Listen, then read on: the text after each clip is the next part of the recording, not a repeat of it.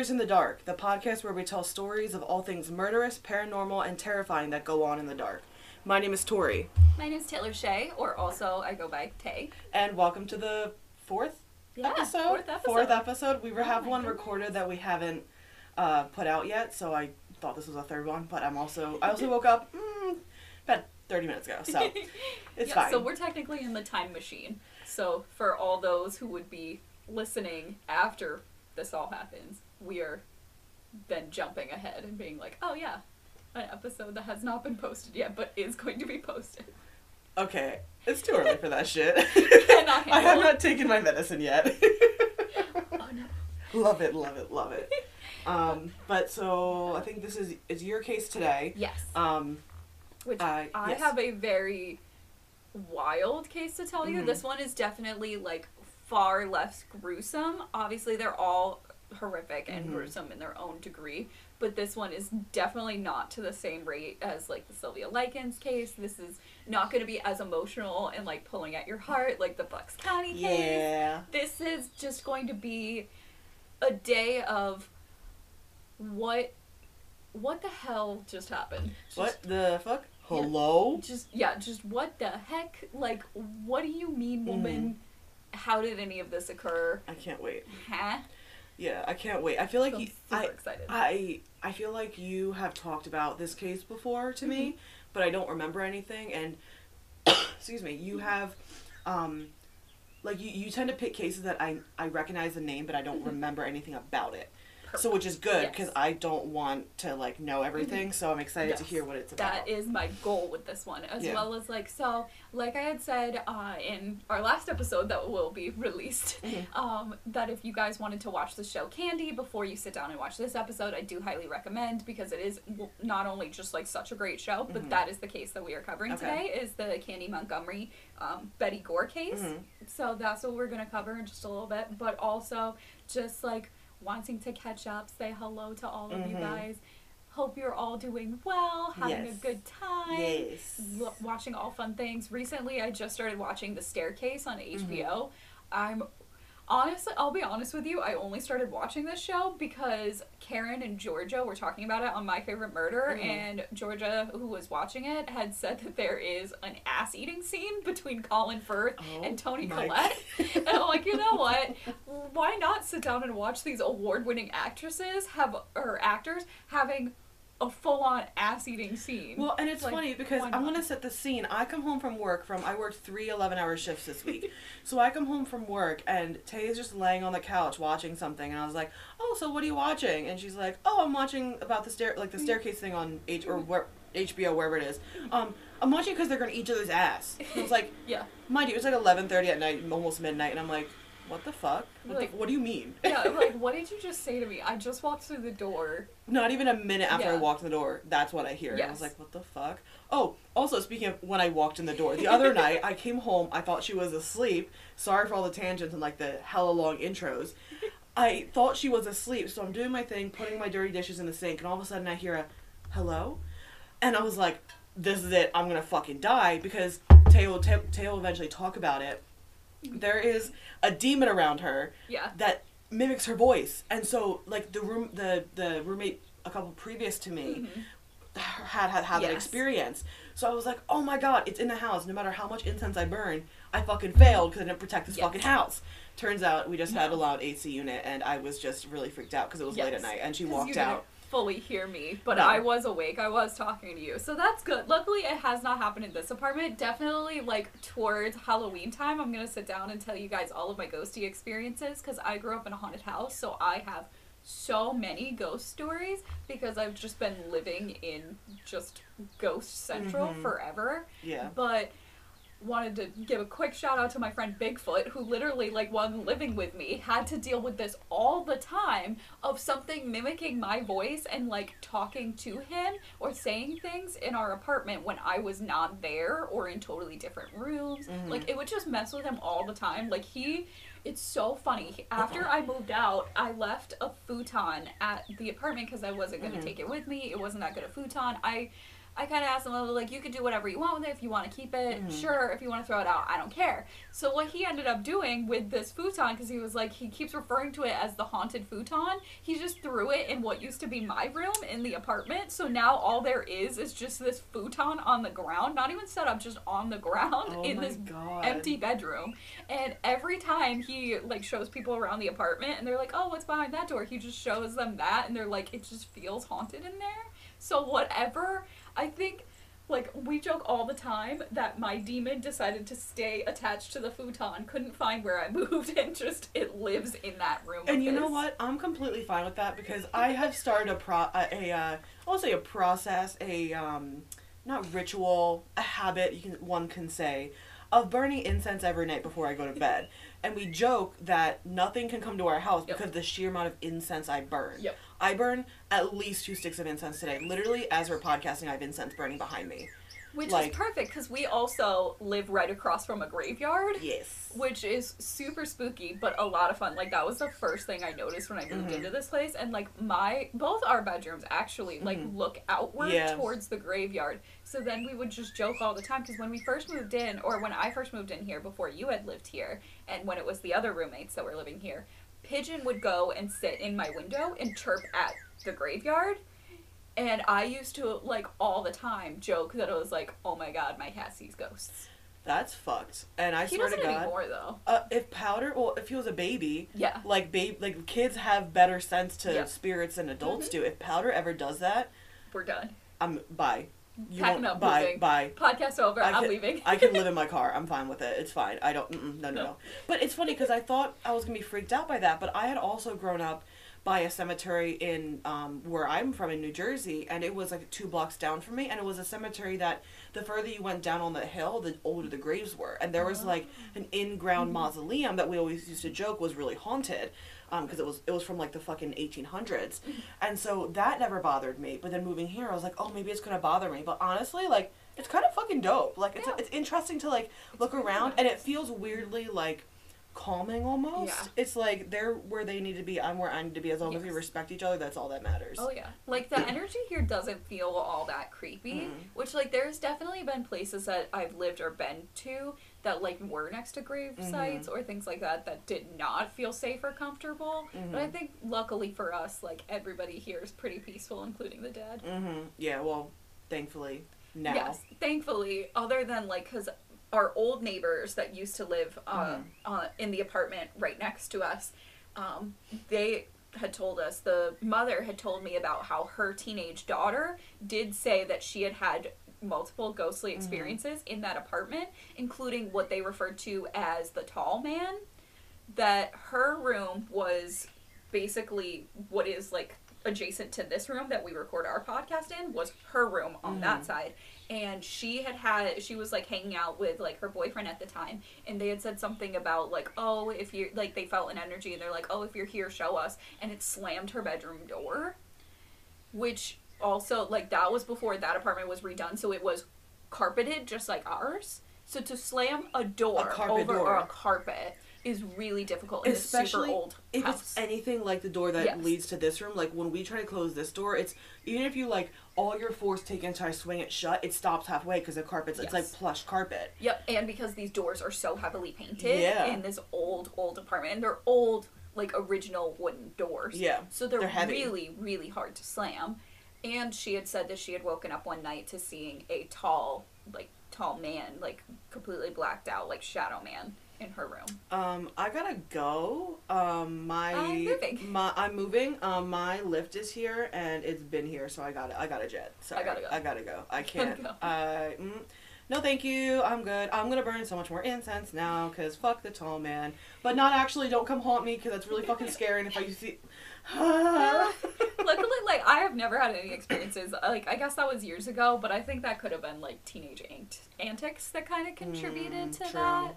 But, like, no, I literally had a whole conversation with her that I'm like, the whole time that I've lived here, I'm like, I've only had one ghosty experience, and I'm like, I don't really feel anything Mhm. here. Yeah, I was don't like, Well, either. that's awesome. I think like they might have done a lot of stuff as well after that happened to try to like keep stuff True. from like that Yeah. from happening yeah, because they're quite like cute witchy people too. yeah, I got but you. um, yeah, no, like I've never really, other than one time, I had never experienced anything. Mm-hmm. Yeah, same here. I mean. I've been here since October, and now it's June, so it's what that's 7 Mhm. months, and I haven't felt anything either. So yeah, I've lived here. This is a year and a half now.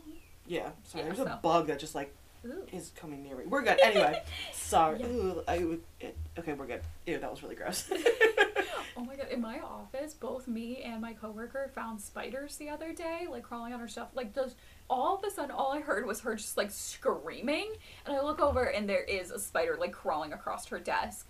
And she's trying so hard to kill it. Like I had to kill one. So we're just sitting there like screaming in our office. Just like the spiders, we're done, we're out, like we're going home. and I would like to put put this out there that between the two roommates, I'm the one who kills the spiders. Yeah, I do not. I, I, kill the bugs. I'm terrified. Yeah, so proud of you. Good job. Thank you. I and tried. considering we're at 11 minutes. Oh, so yeah, we'll just get started. so, like I said, we're going to be covering the case of Candy Montgomery and the murder of Betty Gore. So, because I'm a little shithead, I named this episode Candy Montgomery Had an Axe. So, Hello? yeah. So, Friday, Friday the 13th, June 1980, the original Friday the 13th movie premieres. In the Parker household, the phone is ringing. In the house, all you can hear is the sound of a rotary phone going off. Richard Parker answers the phone, and it's his neighbor, Alan Gore. Alan apologizes for calling so late and for disturbing him, but asks if he can do him a huge favor. He asks if Richard can go over to Alan's house and check on his wife. Alan is out of town for a work trip and has been unable to get a hold of Betty all day. Richard hesitates, but eventually does go over to the house.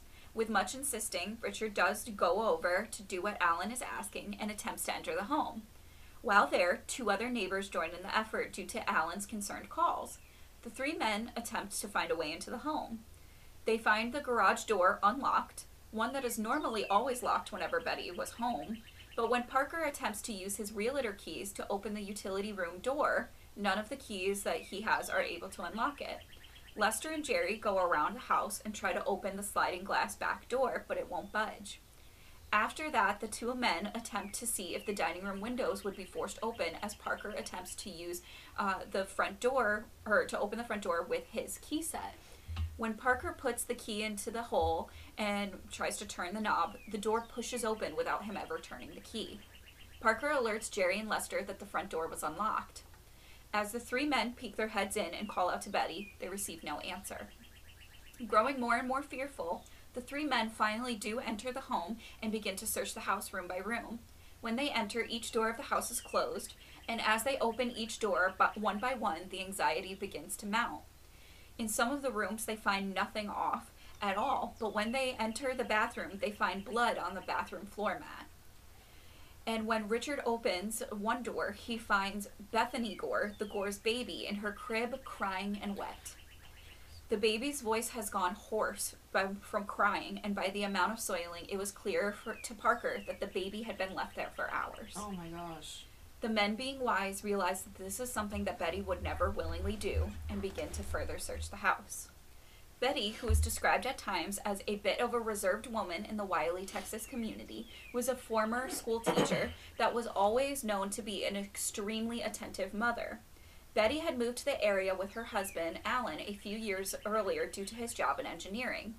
The two had met when she was in college studying to become a grade school teacher, and Alan had been a teaching assistant in her math class. The two fell in love quickly, and shortly after their, mar- their marriage, moved to the, into the Dallas suburb. Alan was away in Minnesota for the weekend on a business trip. Was usually always in frequent contact when he was away.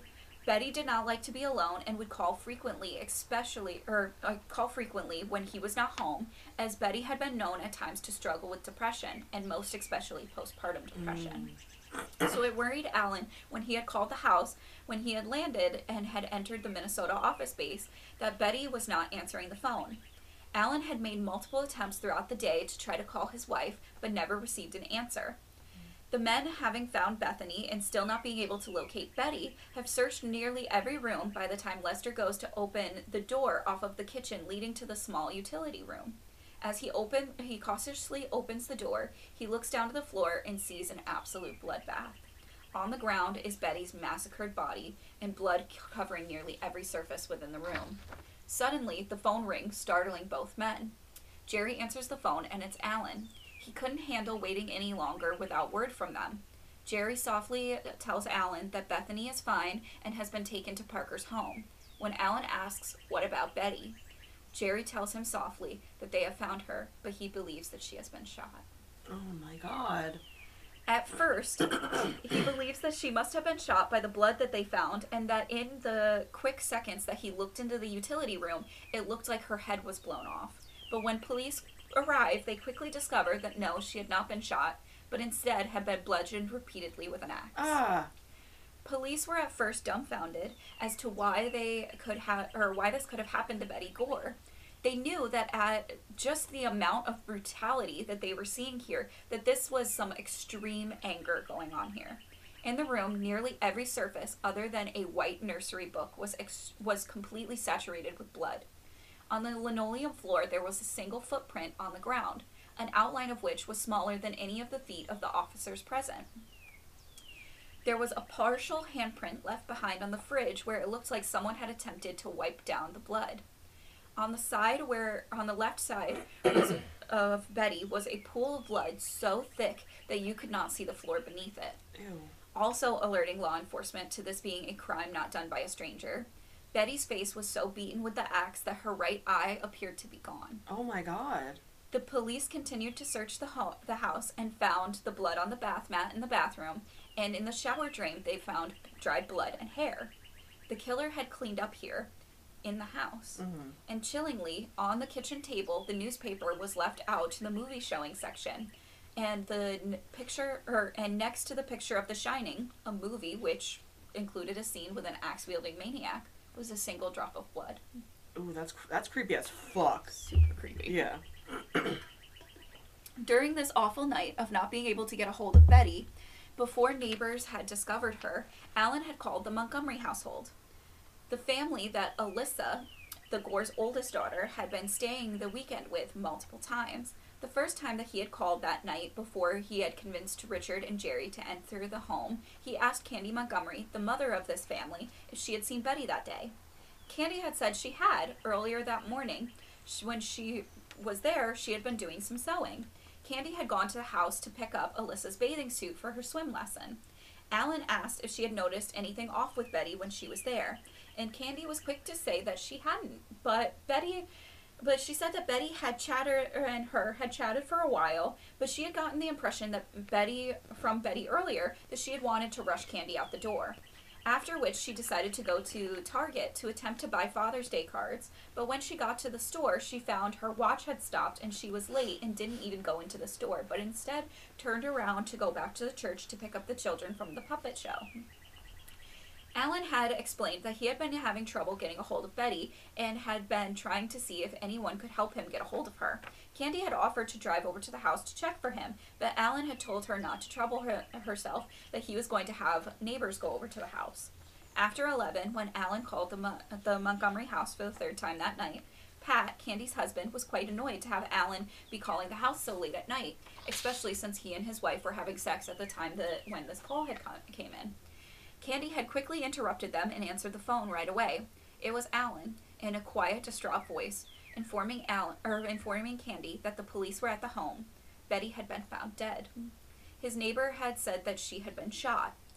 Alan and Candy, uh, he asked Candy to keep Alyssa until he was able to come pick her up himself and inform her about the news of her, Mhm. her mother. Oh Jesus. Candy had agreed and hung up the phone. After a sleepless night, Candy got up for the day and began to care for the children. Her morning was regularly interrupted by calls from friends and neighbors over and over again asking if she had heard the news about Betty Gore. One neighbor told her not to turn on the news or the radio today, as Alyssa's mother's murder was all over the news. Another called and asked, uh, called, and when she asked if Candy knew the news, Candy had said she heard about Betty being shot. The friend told her that that wasn't true. Betty had been axed to death. Over and over again, Jesus. folks kept calling Candy about this horrible news. Over on another phone call, one friend told Candy that they had found a footprint at the crime scene. After hearing this, Candy took her flip flops and began cutting them into rubber shreds, ripping them up, and threw them in the trash. Ooh. Ooh, that's suspect. Mm-mm. Mm-hmm. No Very bitch. sus. when Alan had finally landed in Texas and met police at the crime scene that had once been his home, police were finally able to truly question Alan about his whereabouts during the day Betty was murdered.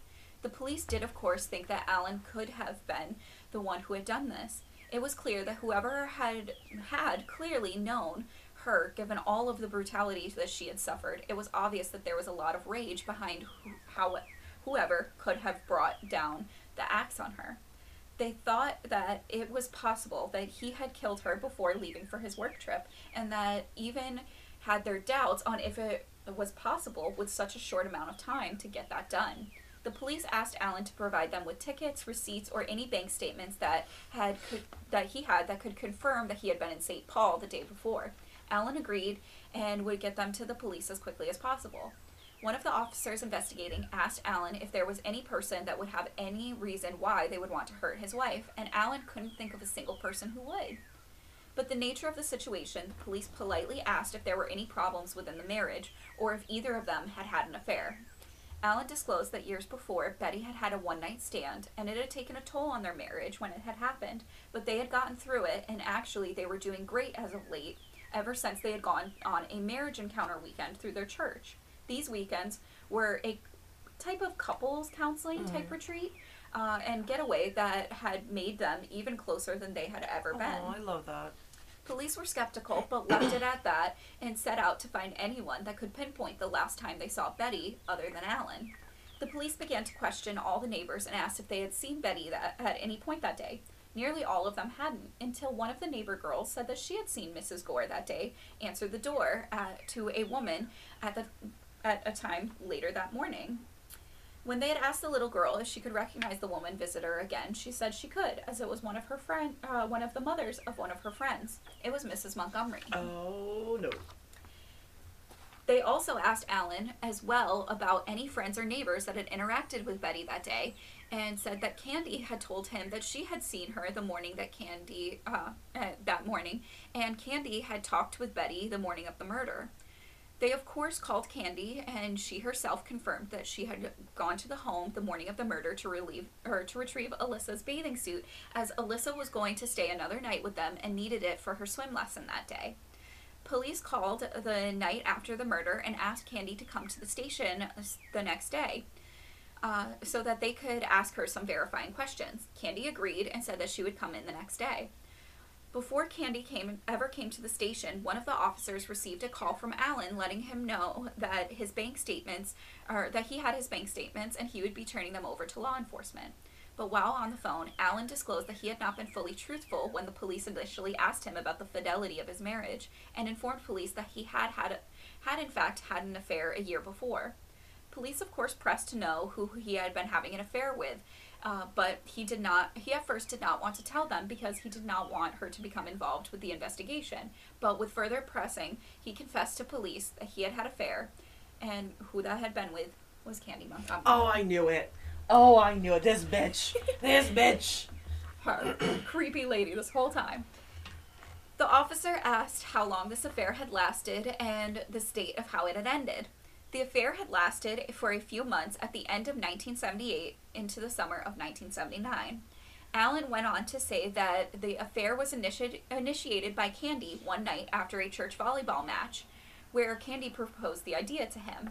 At first, he was hesitant, but after a lot of planning on Candy's part, they did end up having an affair uh, for a few months and ended it after Alan and Betty's marriage had improved after going uh, to a church marriage encounter retreat and the two of them becoming much closer in their marriage.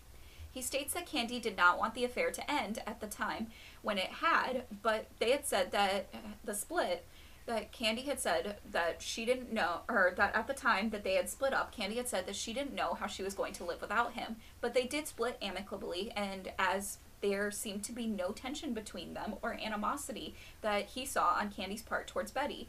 He even stated that Candy had thrown Betty's baby shower during the time that uh, during that time and thought that Candy held no ill will towards Betty because of this. The affair uh, was described as planned, and that was no joke. Before Candy and Alan ever actually physically consummated this affair, the two of them had met up and went through a pros and cons list for the reasons why they should and, and why they shouldn't. Oh my goodness. Although the wise not list had very hefty things on it, like getting caught or hurting their spouses, they thought the wise list of curiosity and needing to know outweighed that in their minds. With deciding on doing this, they sat down and made a list of rules that they had to follow to participate. Oh my god. If either of them wanted to end the affair, it would end, no questions asked. If either of them became too emotionally involved, it ended. If they had sta- if they started to be too risky, it ended. All expenses for motels or other expenses would be split equally between them both. They would meet on weekdays when their spouses were at work. Candy would be in charge of making lunch and cleaning up the rooms afterwards to make sure that they could use Alan's entire lunch break for just the two of them. Candy would be in charge of finding the motels that they would use. They would only meet on Tuesdays or Thursdays once every two weeks because Candy's son was at preschool during these times and said that she would need the other three days during those two weeks that he was at school to run errands for church events. This affair went on for months between the two of them, with Candy booking them motel rooms near his work and bringing lunch for the two of them every couple of weeks. Both agreed that the affair was not just sex between the two of them, but that they regularly confided in each other about uh, in the other about their stressor stressors, problems in their marriages, and provided each other with advice or comfort uh, for some of these situations. Both of them would give each other little greeting cards, and Candy would often surprise him by leaving little surprises on his car to show how much she cared. Alan would look to Candy for solace with the pitfalls of his marriage, and Candy would look to Alan to, for him to show interest in the things she cared about that her husband didn't. Over the time, over time, Alan would say that the affair had quickly become a friendship, and the, the two of them had become as close as best friends. After this disclosure, and the young witness com- stating, confirming that Candy was the last person that others could confirm seeing Betty uh, with before she had died, were starting to circle in on Candy as being a potential suspect. So when they brought Candy in for questioning, she again tried to repeat the story of her having gone to pick up the bathing suit earlier than agreed upon, talking for a bit, then going to Target, but her watch stopped and it was later uh, it was later than what she had thought it was, so she never went into the store and went back to the church to get the kids. They, of course, attempted to probe her about the affair, but Candy wouldn't budge. While there at the police station, they also noted that few of Candy's fingernails were broken. So hold on. some of her knuckles seemed to be So- split. I want to talk about this affair for a second because Mhm. I was just I was quiet through the majority of it because it's like you're telling a story which I love, but also like, okay, so they both go to church. Yes. They're churchly people, Yep. holier than thou. Yes. I'm assuming because with a name Mhm. like Candy, you are holier than thou. Apparently. These are Texas church going folks. Oh, this is happening in Texas. Texas. Oh, okay. So okay. Mhm. So they're in Texas. They go to church. They meet, and they literally sit down and make like how to have an affair 101, essentially. Mhm. Um, hello. Yeah. Like that is, and because here's the thing: when I think of affairs, Mm-hmm. excuse me, I think of like oh, like a spur of the moment, like we just hung out, and then all of a sudden, like oh, they fucked. Like no, they Yep. sat down and were like They planned this. Well, especially on Candy's part, because Candy's friends, who she had talked to months Mhm. before she ever even approached Alan, had she had told her friends that she wanted excitement and that her marriage was boring and that she was considering having an affair. Because of this, she had these thoughts, and it was one night at a volleyball match that she looked at Alan and thought, "Oh, I think I have I'm attracted to Alan," which is why she approached him At when you when and you asked him. When you said at a church volleyball match, I was like, Yeah. "Are you fucking Yep. kidding me?" I was like, "Excuse me." Yes, these people, like, not only are they Texans, so church in general, but they are so heavily involved with this church that they do, they have a church volleyball league that all of these adults participate in Oh my all god. the time. That Alan participated in and was, I think, if I remember correctly, was one of the, like, team captains or something. Betty never participated in the church volleyball team. Mm. Candy participated in the church volleyball team. Her husband, Pat, did not. Oh, so like, okay, like, so Mm-hmm. my husband's a piece of shit. He doesn't play volleyball with me. My wife's a piece of shit. She doesn't play volleyball with me. Guess what? I'm gonna sit down with both of their best friends and try to fuck. Yep. Like, And hello. I still find it so odd to be like, oh yeah, I don't think like Candy had any problems with my wife anymore because she threw her our baby shower. After we had already had an affair. If I found out later that I had my friend threw me a baby shower after she had already been having an affair with my husband, I'd split my shit. I would absolutely burn this woman's house down. I would Like, be I would be the subject of a true crime podcast. Yeah, like usually I very much am the person that says, no, blame the partner because they're the one who had Yeah. obligations to you. The other person did not. Yeah. But if you're trying to say you're my friend and you throw me a baby shower, Mm-mm. No, I'm going out swinging with you two. like, absolutely. All bets not. are fucking off. Yep. um, Bam, bam, bam. No. Fuck you, bitch. Everybody's getting fucking twat swatted today. No, absolutely not. oh, I love that. So, however, the cracks were showing, and they knew of the affair, but Candy wanted to continue with her charade of, ha- of nothing having happened and wanted to help the police in any way that she could. So, when asked, she did allow them to take partial, partial fingerprint or take her fingerprints. When the police compared those partial fingerprints left behind in blood on the fridge, it was a clear match. Mm-hmm. They also had taken pictures of her hands that day and had found them to be quite scratched up with a few of her fingernails broken. They were also able to match the footprint in blood at the crime scene to flip-flops similar to the ones Candy had always was always noted to wear during the summertime and were her exact size. With all of the physical evidence beginning to ma- beginning to circle in on Candy, the police department got an arrest warrant to arrest Candy for murdering Betty Gore. Candy needed to get herself an attorney to represent her for trial and decided to hire another member of their church, Don Crowder, as her, offense, or her defense attorney. Crowder, who was a personal injury attorney, when taking the case on, uh, hearing Candy's version of events, decided that he wanted a psychiatrist to evaluate Candy. Suggested she see a psychiatrist and clinical hypnotist, Dr. Fred Fason.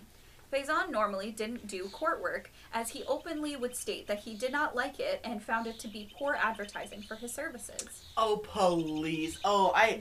This guy. They sound like a bunch of fuckers. Like A Hypnotist? a hypnotist. So she's trying to be. Oh, I was crazy. I. I was. I. ooh. I'm gonna make a prediction real quick, and it's probably not right. But what if she played this like bullshit battered woman bullshit? Oh, that'd be very interesting. I know, and by the reaction, I know she didn't do that. Mm-hmm.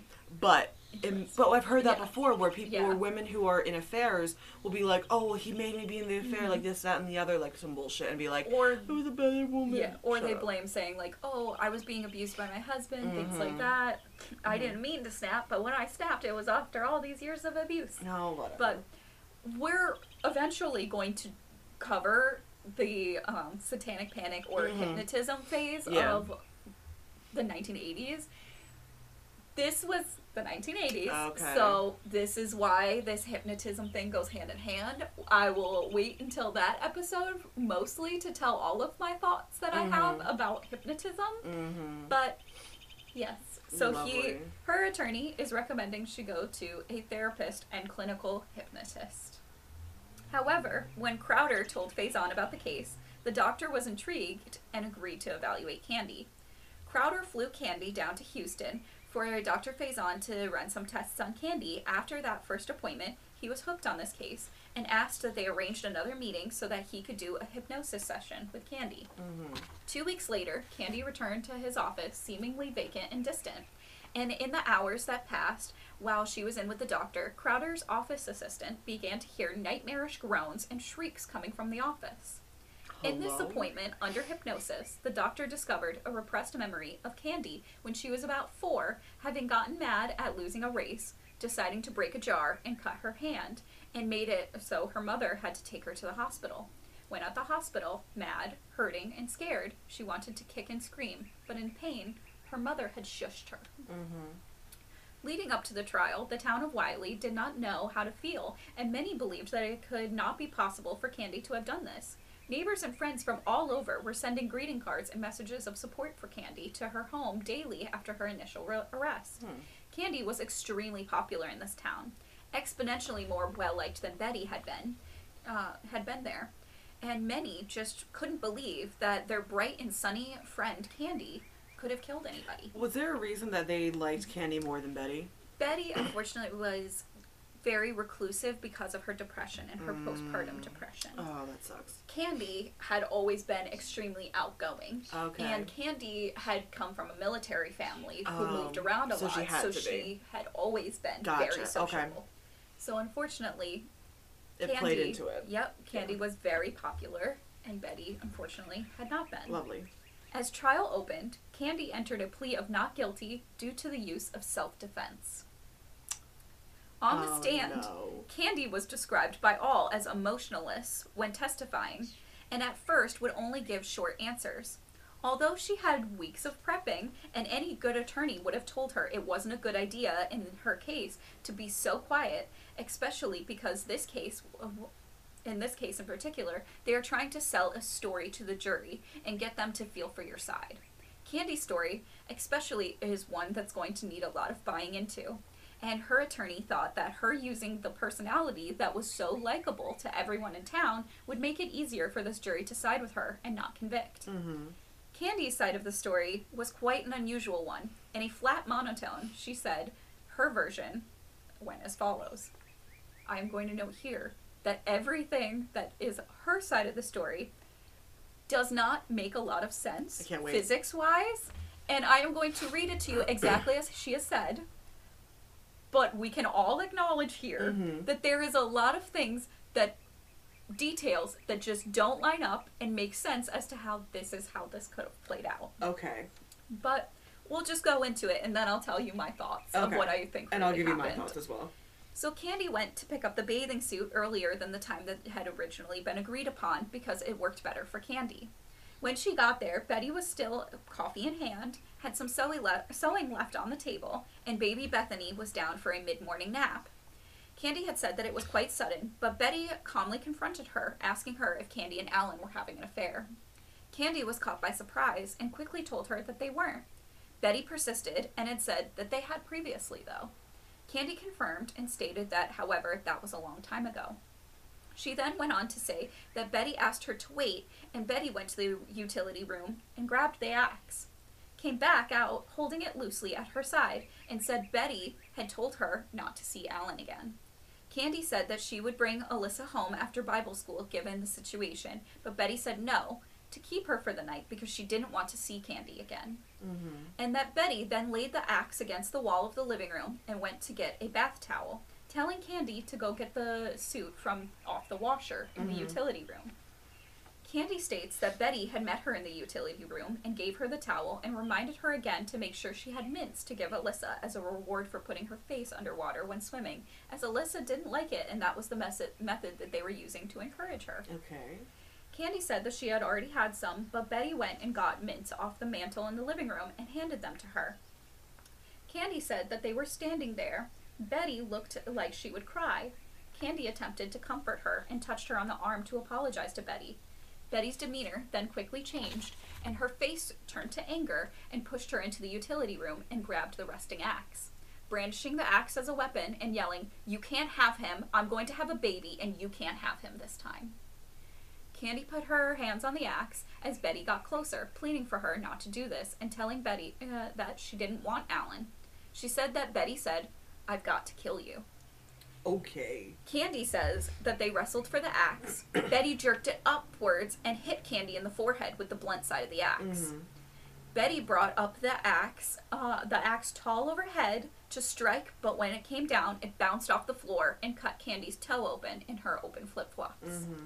They wrestled for the axe, and Candy wrapped her hands around the axe, and Betty kicked and kneed at her legs. Candy tried jerking the axe out of Betty's hands, and during this, bit Candy in the knuckle. As Betty went to bend, uh, was bent to do this, she became off balance, and Candy shoved the handle of the axe against Betty's body, pushing her backwards. As Betty turned away, struggling to regain her balance, Mm-hmm. is when Candy brought up the axe and struck it down to the back of Betty's head. Ah. After this first hit, Candy dropped the axe and tried to run for the door, but Betty, covered in blood, with an open head wound, caught up to her as she was pulling open the front door and slammed it shut with her body. Okay. Betty had picked up the axe, and Candy pleaded with Betty to leave her al- uh, to let her leave. Candy grabbed the axe, and both of them began wrestling for control of the axe in the utility room again. far away from the front door. Okay, so they're at the front door, and then all of a sudden they're back in the utility room. Yes. Okay, and she's been very detailed thus far Yes. of like the events that have happened. Yes. So all of a sudden she's like, "Oh, I went to the front door." Yep. And then we're wrestling in the utility room. Yep. Bitch, what happened between then? Exactly. As well as I would like to point out the you're saying that when you shoved this axe into Betty and she became off balance, that she spinned around to try Mhm. to regain balance and you hit her in the back of the head. Yeah. Rather than she was walking away from you and you hit her in the back of the head. Oh. That makes more sense to okay. me. But we'll continue. Okay. Blood spilling out from Betty's head and onto the ground, creating slippery floors. Mm-hmm. Also, to note, this if you ran for the front door, there was not any blood Mhm. found anywhere Yeah. outside of the utility room. Candy made an attempt to open the door to the garage in the utility room, but Betty pushed her away and locked the door. Mm-hmm. Betty then grabbed Candy by the hair, and Candy slipped in the blood and fell as Betty attempted to swing the axe at her. She got too weak due to her head wound and couldn't muster the strength to hit Candy with the Mhm. axe. Candy then tackled Betty and tried to exit again, but the garage door was locked. Betty got to her feet and moved, and moved towards Candy, and Candy begged her not to do this and said, I don't want him. Mm-hmm. Betty, with an axe in hand, brought her finger to her lips and shushed Candy. This shushing then triggered her unlocked memory of her childhood trauma of Candy's mother shushing her when she was hurt, and she flew into a blind rage.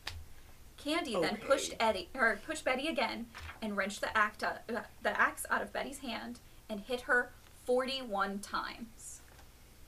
As Candy told this story on the stand, she never raised her voice out of a flat monotone, but cried silently as she testified about the shushing. When asked, she stated that she didn't mean to kill Betty. Her attorney then went on to ask her uh, that she had, however, killed Betty with the axe while holding the piece of evidence up in the courtroom. But she at first wouldn't answer, so the attorney continued to repeat the question while coming at her more and more aggressively towards the face with the axe until she screamed out when he had the axe, got real close to her uh, and to her face in the witness box, and while crying out loudly, finally did confirm that she did kill Betty with the axe. Prosecutor O'Connell, during a cross, attempted to point out inconsistencies in her story, the lies she told to her friends, Mhm. and even reiterate that this woman, who was claiming to be such a caring mother, had left baby Bethany alone, crying for several hours after her mother, after killing her mother. Even pointing out at the autopsy had shown that 40 of the 41 axe wounds had occurred before Betty's death. Oh my god. But he Jesus did not Christ. press her as hard as the jury needed to for them to not feel sympathy towards Candy. Because just two days after her testimony had ended, the jury acquitted Candy on all charges. Wait, hold on. Excuse the fuck out of me? Yep. This bitch. Okay, you literally can. Even if I didn't have a criminal justice degree, Yes. you literally the the story that she fucking told made no fucking sense. Yep. And the jury's like, oh, yeah, she was scared. Yeah. Shut So, the fuck up. To confirm, Candy's story was Betty had gone like at after Betty confronted Candy about having this affair. Mhm. Betty went to the utility room, Yeah. grabbed an axe, brandished it at her side, Mhm. threateningly, but put it down in the living room to go Yeah. get a, a bath towel, and asked Candy to go to the utility room Mhm. and get a bathing suit. Mhm. Which why would if you thought that this woman had an axe was threatening Yeah. you, why would you go to this utility room to get the bathing suit instead of just hightailing it out the door? Exactly. That doesn't make any sense. Yes. Then on top of it, you're saying that you did willingly go into this utility room to get the bathing suit, Mhm. and that she, for the most part, you didn't say that she brought the bath towel and the ax Mhm. You said she just brought the bath towel. Then reminded you again, bring mints. Went all the way to back to the living room to grab mints from the mantle. Mhm. Handed you a thing of mints. Mhm. But again, you do not mention that she brought the axe back. Mhm. Yeah. Then apparently decides to bring the axe. Well, she looks like she's going to cry. You try to comfort her. She then comes at you with the axe. Where did the? Is she Yes. Harry Potter? Yes, where did this axe? Fucking. Where did it go? Oh my god. Where did it come from? Do they just have axes in Yeah. every room of their house? Yep, they just have axes just randomly I mean, that's a mood and a half, Yeah, definitely. that's I do. Th- we do that. Oh yeah, of course. There's axes everywhere in this house. but so, just magically has the axe again. Comes at you again. You guys wrestle. You manage to hit her, or you push Mhm. her away because she was biting you in the knuckle. Which of all places to bite, why Yes. would you choose the knuckle? Yep. As well as you're saying that when you were wrestling, the blunt end hit you in the forehead Mm-hmm. when wrestling, which would make more sense. What would make more sense though is if you were swinging the axe high overhead and hit yourself in the head with the bottom of the axe as you're bringing it Mm-hmm. Yeah, down. because if you're if you're if someone's facing you with an axe, like someone's Yes. coming at me with the axe, the pointy thing Yeah. is at me. The Mhm. blunt end is on the backside Yeah. facing my attacker, and it's their hands Yes. Mm-hmm. are on the thing. So it would make no sense if it hit you in the head. You would have more of a cut more than a bruise because the, sharp end is facing you. Yep, and but she's saying she was hit with the blunt side. So somehow during this, it was twisted around, and Because then it, it literally would have This her is arm like- would have had to been like Kurt Cobain with the shotgun here. Yeah. Like, how is this possible that it twisted in his arms Yeah. after death? Yes. How did it magically somehow twist so the Yeah. blunt side is hitting you in the forehead?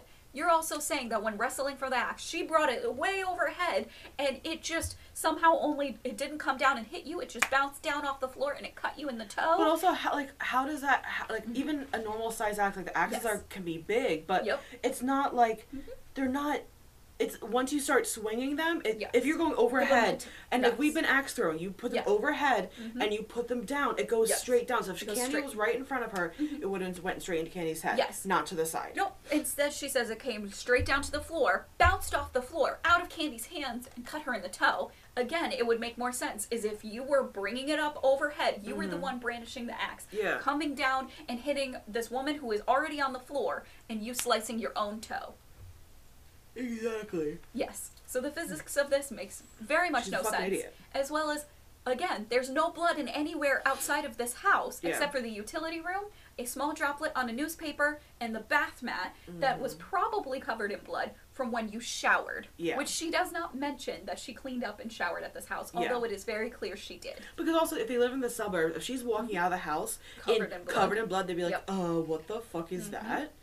So it makes no fucking sense. It- Yes. Mm-hmm. Like she had to have showered because people Yep. would. It's a fucking suburb in Texas. Yes. They would have called the fucking police Oh, yeah. and been like, "There's this woman who's covered in blood. you what had the fuck?" to have showered. And from all reports, no one noticed that Candy was wearing a different outfit than what she had. So she washed this cl- these clothes. The only thing that was different in her appearance that people noted was that she was no longer wearing flip flops, but came wearing tennis shoes. Oh wow. So she not only showered, somehow dried her hair so that no one even knew she showered, but also washed the clothing that she was wearing. How did she get all the blood out of that clothing? That's my That curiosity. I'm very curious about that as well. Somehow managed to. That kind of sounds like a. That kind of sounds like um. It brought up the feelings of them, uh, Ian Brady and Myra, Myra Hindley, Mhm. how they would have two sets of clothes. They would burn their bloody clothes and still Yeah. have like another shirt. That's interesting. It also reminds me of potentially the Lizzie Borden theories Mhm. of if Lizzie did it, that she had been naked. Oh yeah. Because then there would be no blood on your clothes. Yeah, true. That's right. So, Because there's that much blood, even if it's a black shirt, it's gonna Yeah. show. exactly. And you don't wear black in the Texas heat. No, in the summertime, Yeah. in June. Exactly. But, yep, so although the physics of this makes absolutely no sense, it what would make more sense is you fi- Mhm. you decided i guess for some reason or like she did confront you about this affair and maybe punched you maybe like came at you threateningly you saw an axe you picked it up you murdered her hmm Yeah. or you planned it i don't know Yeah. but either way i do not think this was self-defense Not at all. this no. makes no sense to No. me, whether it was self defense or not. However, when it comes to her being convicted, or not being convicted, her being acquitted, what also makes most sense to me Mhm. and makes me so very sad is that this was a popularity contest. Oh, 100%. This woman won off of a popularity contest and junk science. Yeah. That's oh my god. And the bullshit about oh I had this repressed childhood memory that my mom Yep. shushed me when I was in pain.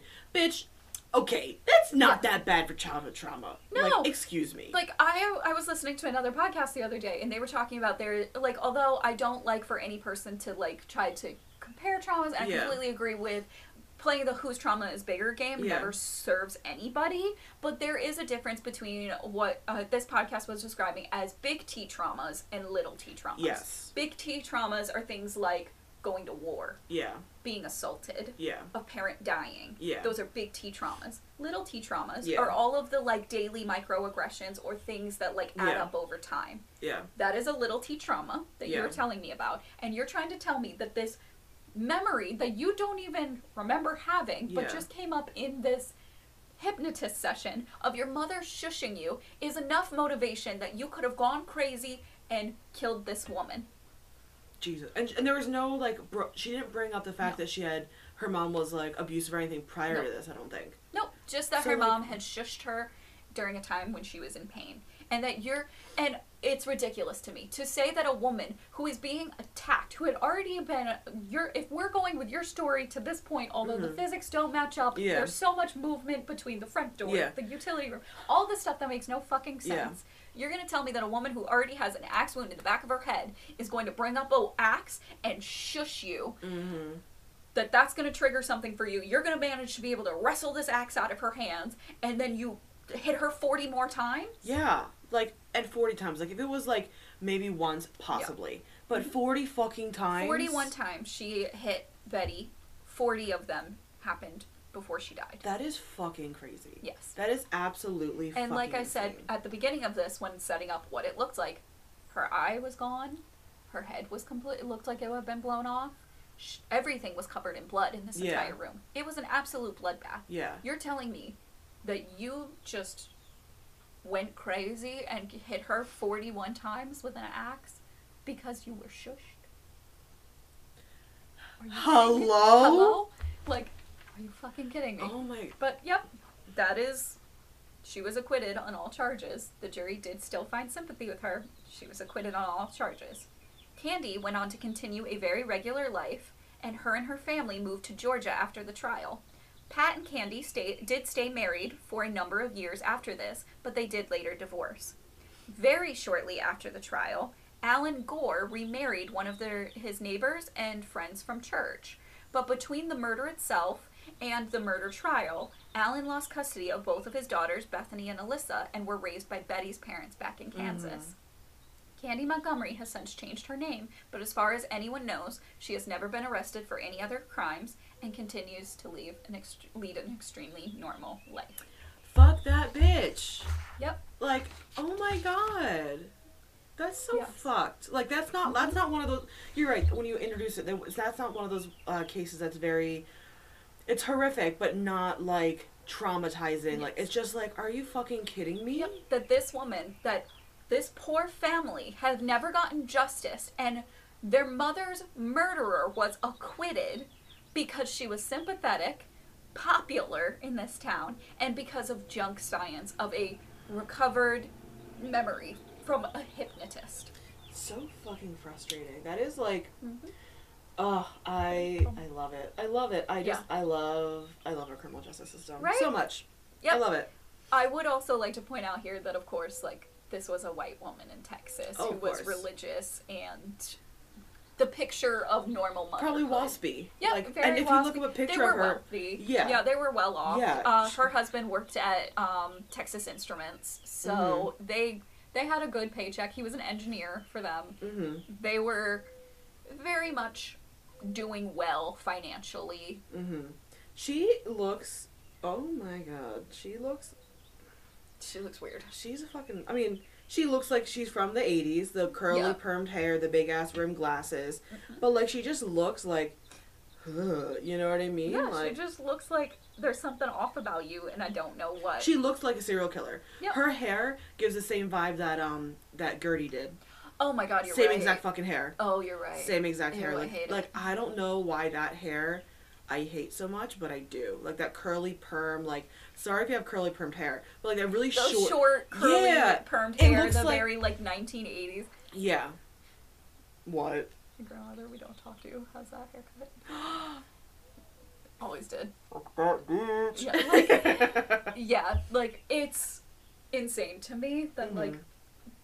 literally this woman got away with murder. She had an affair with her friend's husband, planned it out, had rules for it. When it ended, he ended it because his marriage was doing well and he wanted to focus on his family and his newborn baby. She said that she didn't know how she was going to live without him. She would tell her friends that it's not that the sex was necessarily that good, it's just that she had grown such an emotional attachment to Alan and was upset that she was going to lose this friendship. But like one of the rules is like if they got too emotionally Yes. attached, they ended it. yes. So which- like Betty was very annoyed, and things like uh, when Alan had came to her and wanted to end the affair, she was Candy very was annoyed. Candy was Yeah. annoyed because she had wanted to end the she had tried to end the affair months previous because she got had caught feelings for Alan, but Alan had talked her into continuing because Okay. he at the time Betty was still pregnant and was very depressed and he couldn't handle it. Mm-hmm. So he his reasoning as to why he talked Candy back into continuing the affair was that this was the one thing he was doing for himself that he needed this. He Oh, needed that friendship. Please. Oh, Yes. that. Ooh. I could go on a whole fucking Yes. rant. Like, your wife is pregnant with your fucking child, and it is causing her to become even more depressed than she normally is. Oh, but I'm a man and I have feelings. I. Not the fuck up. Yeah, Like, be a fucking man. Yeah. And I hate to say shit like Yeah. that, but like, be a fucking man and take one for the with it. fucking team. Yeah, Deal just with deal it. with it. But what makes me more sad is like statistically speaking, the times when affairs most happen is when the wife is pregnant. Which is so, I it makes me so Yeah. fucking mad. Like she's Yeah. pregnant with your child. Yep. Like, are you fucking She's kidding stuck at me? home. She has depression. She struggles with postpartum depression. Instead of helping her, instead of being there for her, you know she has a fear of being alone and that she can't handle being alone. Instead, you go and have an affair with your wife's friend and another member of your church who you see all the time. I feel like that would hurt more than I mean I've been cheated on, but I've Yeah. never had like an ongoing affair, thankfully, because you know I've Yeah. also never been married. But um, like it hurts to be cheated on, but I can't imagine it being someone that you knew. Like in all my instances of being cheated on, it was never someone I knew, Mhm. so it didn't I I didn't feel that like that betrayal Yeah. from a friend. I can't imagine my partner, much less my fucking husband, Yeah. cheating on me with one of my friends. Yes. That's so and someone that you see all the time, like Yep. and from what like you said, like they're very they're devout churchgoers. Yes. So she went to church and had to face this woman every all single week. time. And her daughter was like best friends with Candy's daughter, Oh so wanted to go there all the time. So you were always going to be involved with this family because of your daughters being friends. Mm-hmm. And instead, this woman murders you after all of this, which I don't like. This is all allegedly. Yeah. No one can sue me for this. I'm not saying that this is true. However, I do find it odd that Alan married so quickly after the Yes. murder and that Alan tried to protect Candy at times during the investigation and didn't want to talk to her about it or talk about her to police Mm-hmm. and throw any suspicion to Candy, as well as that he didn't he didn't seem to be outraged No.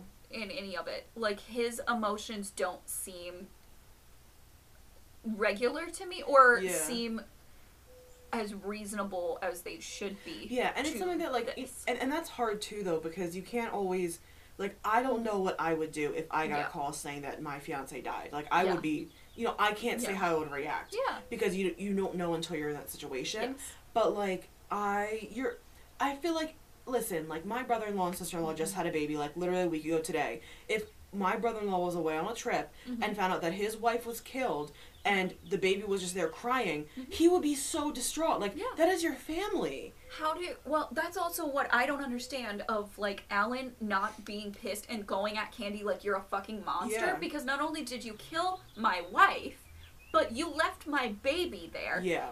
just for hours. Nobody taking care of her, crying until her voice went hoarse. That is so soiled. fucking sad. horrible. How do you sit there and like at any time want to protect this woman and think like, oh, I don't want her to be in trouble, or like, how do you not go into that courtroom and be like, this woman's a fucking monster. Yeah. We had an affair. It, I thought it ended peacefully, and she killed my wife. Like, Sorry, she well, killed, my, wife. It's and like that's my wife. and like it's like John Mulaney. Yes, that's my my wife. exactly. Like how? I just like mind blown. it's so. Mm. I have so, So, many. frustrating. I hate it. I this case is so unbelievably irritating. Now I have to go watch Candy. Now I have to You go watch the to. show. It's so Because I was good. waiting. Because as soon as Yeah. you watched it the one night, you were saying like, "Oh, I want to do, I want to do this case." So I've been like not watching because I want, I want to get Yes. everything from you first. So I want to see like, I want to, I need to watch it now. I to watch highly recommend. I think it's fantastic. Mhm. This isn't a spoiler, but I think it's really cool. The police officers that are in the show that are Jessica Be- that are played in the show Mhm. is Jessica Biel who plays Candy. Mhm. Her husband Justin Timberlake plays one of the detectives, and then uh, Melanie Lynskey who plays Betty Gore. Her husband, um, I'm forgetting his name, but it's his last name's Ritter. He plays one of the cops too. Oh, nice. So that's really That's cool. cool. That's a fun Yeah. thing to see in there. But Yeah. like, oh, Barba. Barba pl- is in it too. Holy shit, really? Yeah, he's one of the My guys in there. So yes, you have to watch it. You're absolutely gonna Mhm. love it. I 100% recommend, but I totally get what you mean that you weren't gonna watch until after Yeah. I told you this case, which is also why I'm so bummed. But I can't watch that documentary on Warren Jeffs that just Yes. came out on Netflix because you want to cover that. Which I think I might. I was gonna do Amanda Knox for my next case because that was Mhm. one of the first that one, and then the uh, J.C. Uh, Duggard or Dugard, however you say her last name. Mhm. Um, those were the two true crime cases I vividly remember. Like, I remember being like really young and seeing newspapers Mhm. about because when she when JC got um, rescued it was around Mhm. 2010 I was only 11 years old Oh, so like I remember going to Giant and seeing or like a Giant like the grocery store around this area um, I seeing like her her picture on on. People magazine my mom wouldn't let me read it because I was only 11 I was the age that she was when she got kidnapped so like that and Amanda Knox were like two cases that have always stuck with me Oh, but then recently, I've become very obsessed with like the FDLS Church and or the, the former Church of Latter Day Saints, Warren Jeffs, Yeah. like the show called Escaping Polygamy. Like it's Oh, it's a so very excited interesting like um like uh, sect of um, Mormonism to, to, to do. Mhm. So I'm thinking I might move that up on my roster because. Sure. I want to watch it so bad. And I have a book about someone who was. Um, I'm not sure if it was War- one of Warren Jeff's kids or someone, but she married her uncle essentially, and then she Oh, escaped jeez. it. Yeah. Um, and she was like really young when it happened because it was, and I want and the yeah. pictures that you if you look up Warren Mhm. Jeffs, the pictures of him and his child bride, there's Jeez. pictures of him. I'm not gonna get into it. Yeah. I'll say that for the case. Oh. But I think I'm gonna move that up because I really I wanna. really want to hear all about this, Yeah. and like definitely like when it comes to like the JC Dugard case, I vividly remember that too because I Mhm. remember like because my family, the whole reason why I became this person that's Mhm. obsessed with true crime is because a lot of my family members are and would allow me at young ages Mhm. to sit down and consume this content. Yeah. I remember watching that with my grandmother. hmm Did that one, but Yeah. watching stuff about JC Dugard Yeah. and JonBenét Ramsey, and Yep. like she was absolutely obsessed with JonBenét Ramsey. Mhm. I kind of did a little bit as well when I was younger, and actually when I was in like probably like eighth grade, I think I wrote a term paper about the John I Bonet love it. murder case. So Yeah. like I was a little baby like true crime creep Yeah. from the start. So like I absolutely I I don't know. I've had mixed feelings about wanting to cover that case. Mhm. I feel like maybe John like, Yeah, I have a friend who's like super super obsessed with that case, so I kind of want like to ask her if she would come on. and, Yeah, like, that'd be present that, awesome. she's super obsessed with the case. Yeah, that'd be dope. I I would prefer that than myself covering Yeah. it because me and her have very different opinions on Okay. theories about the JonBenét Ramsey Yeah. case, and I, I always find like her because I have a very straightforward uh, theory or Yeah. opinion about it. She has some very like wild ones, and I would love for people to be able to hear some of the wild ones that that'd be dope. she thinks of. So I would love to do that, but definitely so far I know like what is coming up next for us is you're either going to decide between those two cases Mhm. for your next ones, and I know my next case that I have coming up is going to be the Andrea Yates case. Yeah, so so it looks like the next schedule is next week, or when I say next week, I mean like we're gonna be uploading. I Mhm. believe right now Yeah. we're recording on a Sunday. Tomorrow Monday I'll be uploading my case Yes. that you're gonna hear. The one that you hear previous to this, we're uploading that, um, and then we're gonna upload this one, and then depending on if my research is ready, I might have you do another case right after Okay. this one, Mhm. just because especially if I'm switching to the Warren Jeffs, I'm That's gonna need a little bit of time, time. to read a book. To it's gonna be that might also be I might have to do multiple parts in that because I want to really give background to how the FLDS church came to be and how it morphed now into what it is and Um, the repercussions that it has on its members. I'm so excited to hear that. So I feel like it could be a three part case, definitely. Oh yeah, and I'm so down for Mhm. that entirely because Yeah. I have so much curiosity Mhm. about cults in general, Yep. but also like I feel like I've met a couple of people that are former Mormons, Mhm. and it is really kind of wild the Yeah. things that they went through. And that's just and that's just like when I say like normal Mormonism, that's like not FLDS. That's not Mm-hmm. Yeah. Warren Jeff's sect because Yeah. there's also multiple polygamous sects. Like there's Mhm. the Kingston group, there's the FLDS church, there's different ones in like Nevada and Utah and whatever. Um, so like I'd like to go into like all of that because that's kind of like it's been a hyperfixation of mine the past Mhm. couple months, as you know. Yeah. Um, so I'll have to I'm, I'll have to plan it out and, and work it out. But we'll let you guys know like when what's coming up, who's coming up, you know, that type of stuff. So And then I'm thinking, hopefully, in like the next month or two, I want to throw in just like a spooky cake or a spooky Yeah. thing or just something like ghosty related, just to Mhm. like give us a little bit of fresh air from I all agree. of this like the, the intense murder. yeah, I love that. Get a little creepy out instead of Yes. freak, creepy out instead of freak out. Yeah. Yeah, love it. Hashtag called it. Okay, that was fucking Oh. gross. But All right. thank you all for sticking with us through Mhm. this. Uh, we appreciate Mhm. all of what you do. Please give us a listen, a like, a Mhm. share, or follow on Spotify, especially follow because that helps us Yep. every day get closer and closer to our goal of being able to put ads on here. Yes. So please, please subscribe on Yes. po- on Spotify and rate us. Please, please, please. Yes. We'd love it. Yes. But also, if you'd like to follow us on Instagram at Figures in the dark. Or follow us on Twitter. Uh, figures in the dark, but dark spelled D R K because Twitter's character limit sucks. Yep. Or on Facebook, you can follow us. Uh, figures in the dark. Or if you want to send us an email with any kind of case suggestions, your spooky stories, any kind of suggestions for us, we'd absolutely love Mhm. it. Uh, At figure, uh, it's gonna be figures in the dark podcast at gmail.com. and thank you for listening. And as always, beware of the figures in the dark. All right, bye. Bye. Thank you.